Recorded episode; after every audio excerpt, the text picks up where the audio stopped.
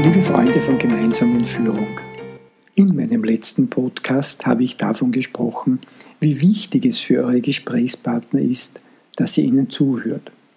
Zuhören erfordert Zeit. Zeit, sich wirklich mit dem Gesprächspartner zu beschäftigen, das Gehörte wirklich zu verstehen.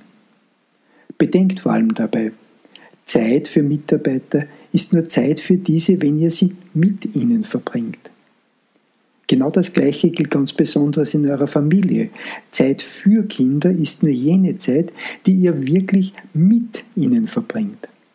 Also nehmt euch diese so wichtige Zeit, um wirklich zuzuhören.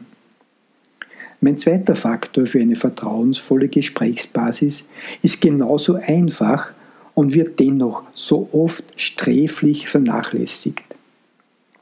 Gerade heute habe ich wieder an einem Online-Meeting teilgenommen. Der Veranstalter hat den Meetingraum eröffnet und pünktlich gestartet. Es gab eine knappe Begrüßung und schon ist es losgegangen. Tagesordnung Punkt 1 bis Punkt 7. Wir starten gleich mit Punkt 1 und damit waren wir schon mitten in den fachlichen Themen. Ihr denkt jetzt möglicherweise, na und?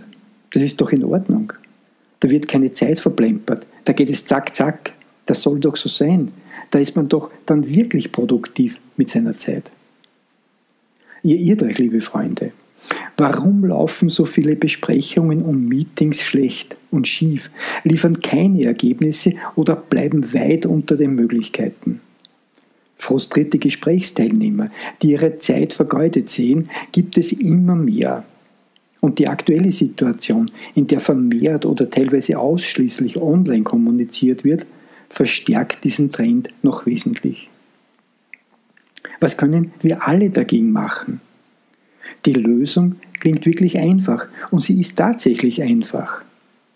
Startet eure Gespräche, eure Besprechungen oder eure Meetings mit positiven, mit netten Worten an die Gesprächsteilnehmer. Ihr freut euch auf das Gespräch? Dann sagt es auch. Ihr freut euch auf den produktiven und inspirierenden Austausch mit den Kollegen oder den Kunden. Sagt auch dies. Bedankt euch für die Vorbereitungen. Ein Dankeschön, ein Kompliment hört jeder gerne, nicht nur die Damen. Das kann so ein Start sein, von dem ich spreche. Ihr schafft mit einem solchen Beginn eine vertrauensvolle Basis mit eurem Gesprächspartner oder mit euren Meetingteilnehmern. Auf dieser Basis lässt sich aufbauen. Ihr zeigt Interesse an den Beiträgen der anderen. Das fördert die Kreativität der Teilnehmer. Das trägt dazu bei, dass sich die Gesprächspartner öffnen. Lobt immer wieder Personen für gute, für interessante Vorschläge und Ideen.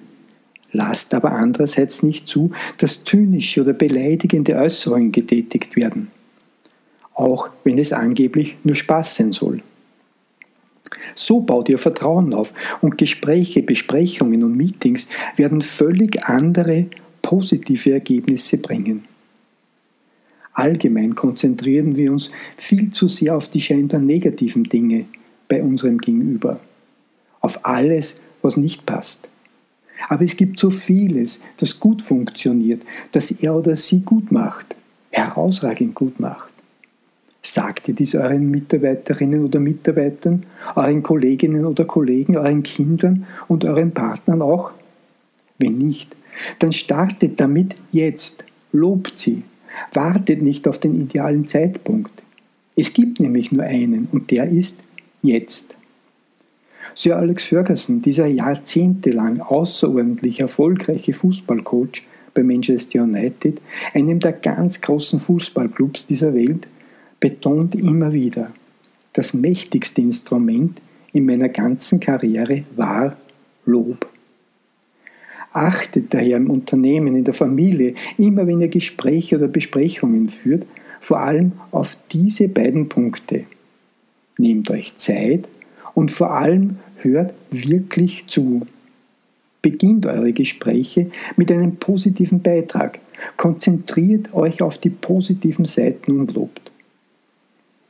Probiert es einfach aus. Es kann ja nichts passieren, außer dass ihr eine vertrauensvolle Basis mit einem Gesprächspartner, euren Lebenspartnern oder euren Kindern schafft.